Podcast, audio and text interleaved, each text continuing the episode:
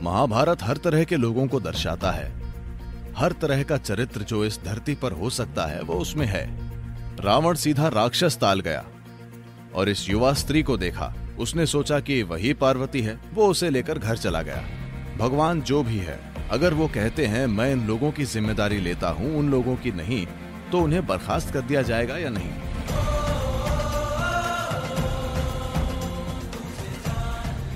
आपसे मेरा प्रश्न ये है कि महाभारत में हम अम्बा को देखते हैं।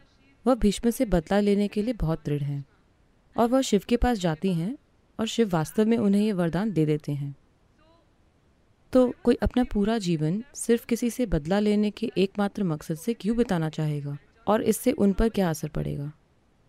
धन्यवाद। चाहे हमें ये अच्छा लगे या नहीं, दुनिया में ऐसे लोग हैं, है ना? हाँ या ना? वे हैं या नहीं? ऐसे लोग हैं? तो महाभारत हर तरह के लोगों को दर्शाता है। हर तरह का चरित्र जो इस धरती पर हो सकता है, वो उनमें से है। उसमें एक लाख से अधिक चरित्र हैं, जिसमें बहुत अच्छे, बहुत बुरे बीच वाले सभी को दर्शाया गया है। तो वो उनमें से एक है। किसी के साथ बहुत बुरा हुआ, किसी के साथ दुर्व्यवहार हुआ और वो इंसान भूलने को तैयार नहीं है। कुछ लोगों को ठेस लगती है, कुछ क्रोध और बदले से भर जाते हैं।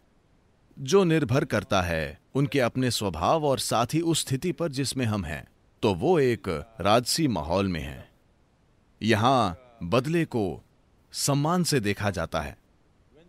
बदले को प्रतिशोध नहीं माना जाता, बदले को गुण माना जाता है। जब कोई किसी राजा या रानी को चोट पहुंचाता है तो उन्हें जाकर उन्हें खत्म कर देना चाहिए। जब तक आप उन्हें खत्म नहीं करते, आपका काम पूरा नहीं होता। ये वो संस्कृति है जिसमें वो है। हमें इसे आज के नज़रिए से नहीं देखना चाहिए, और आज की संस्कृति के हिसाब से जिसमें आप हैं। उस समय वो एक राजघराने की थी, एक राजकुमारी थी, और उनका अपमान हुआ। जो हुआ, उससे उन्हें बहुत अपमानित महसूस हुआ।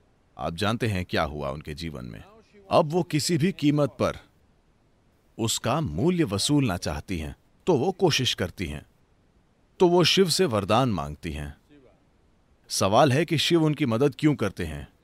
क्या सवाल यही है? हाँ? शिव ऐसे ही हैं। क्योंकि आप जानते हैं उनके साथ ऐसा हुआ। एक बार रावण, आपने रावण के बारे में सुना है? रावण शिव के पास आया और उनकी पूजा की और गुणगान किया। तो वो उससे प्रसन्न हुए और बोले, तुम जो चाहो मांग लो, मैं तुम्हें दे दूँगा। और वो आदमी कहता है, मुझे आपकी पत्नी चाहिए। शिव ऐसे ही मूड में थे, वो बोले, ठीक है, उन्हें ले जाओ।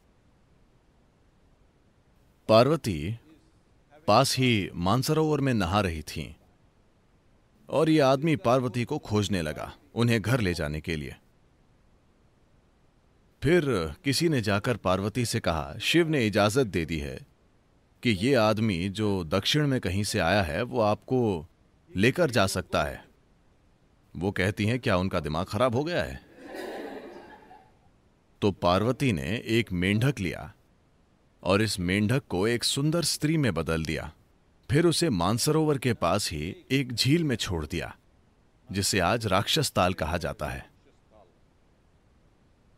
तो रावण सीधा राक्षस ताल गया और इस युवा स्त्री को देखा। उसने सोचा कि वही पार्वती है, वो उसे लेकर घर चला गया। फिर उसे एहसास हुआ कि वो मेंढक से बनाई गई है। लेकिन वो मंडोदरी थी, इसीलिए उसे मंदोदरी कहा जाता है, जो मेंढक से बनाई गई है। लेकिन वो सुंदर और अद्भुत स्त्री थी, इसलिए वो उसकी रानी बनी और वहीं रही। लेकिन उसकी उसकी फिर से किसी की पत्नी को हड़पने की इच्छा उसे अयोध्या ले गई आप जानते हैं, आप वो सारी मुसीबत जानते हैं, वो दूसरा किस्सा है। लेकिन आपको यह समझना चाहिए कि जिसे आप परम शक्ति या ईश्वर कह रहे हैं, वो भेदभाव नहीं कर सकता, है ना? हेलो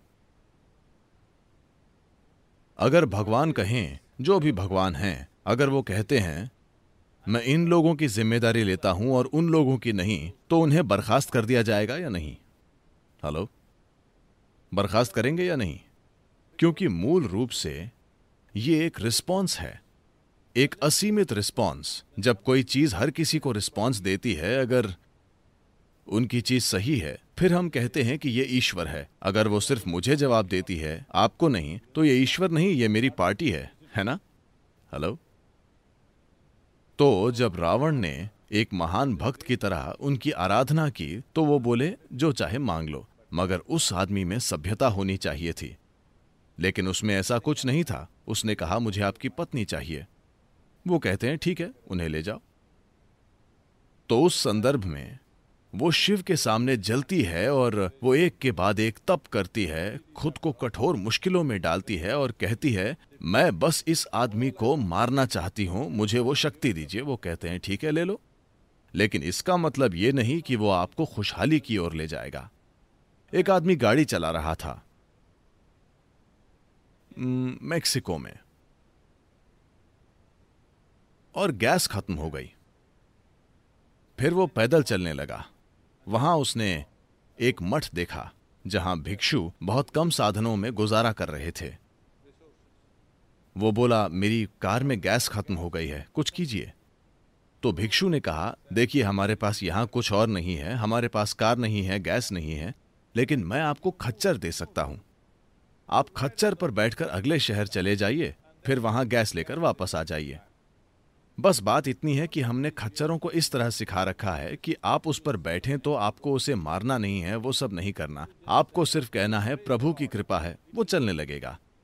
जब आप उसे रोकना चाहते हैं तो आपको कहना है, आमीन। वो रुक जाएगा। तो वो उस पर बैठा और बोला, प्रभु की कृपा है। वो चलता रहा चलता रहा चलता रहा, पूरे दिन सफ़र किया।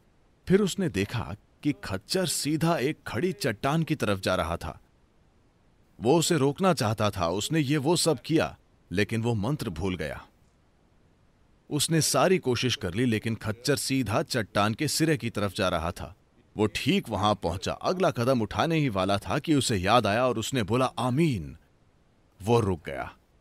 उसने नीचे देखा, दो हज़ार फीट नीचे। हे भगवान, प्रभु की कृपा है।